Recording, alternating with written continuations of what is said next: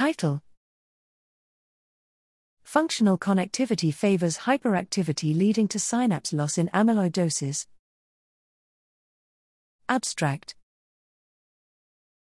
Hyperactivity is observed in early Alzheimer's disease AD in multiple brain regions, including the visual cortex. We recently found that the postsynaptic structures favor visual cortex hyperactivity, which disrupts functional connectivity and leads to visual recognition memory deficits in a mouse AD model. It is unclear whether presynaptic structures also favor hyperactivity and whether hyperactivity depends on the target or source of presynaptic terminals. In addition, it is not well understood whether the functional connectivity of brain regions under non pathological conditions predicts their hyperactivity in amyloid pathology.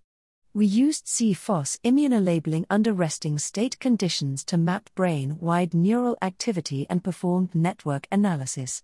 We also quantified excitatory and inhibitory presynaptic terminals in hyperactive and non hyperactive brain regions. We found that hyperactivity in the visual network originates in the cortex, and brain regions highly connected to the primary visual cortex in non pathological conditions tend to be hyperactive in amyloid pathology.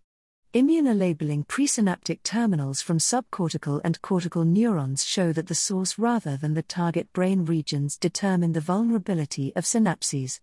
Furthermore, we observed a reduction in presynaptic structures selectively in the hyperactive region, indicating presynaptic changes are unfavorable to hyperactivity.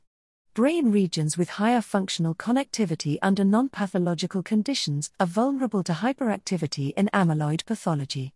Furthermore, presynapse loss may serve as an adaptation to maintain neuronal activity homeostasis.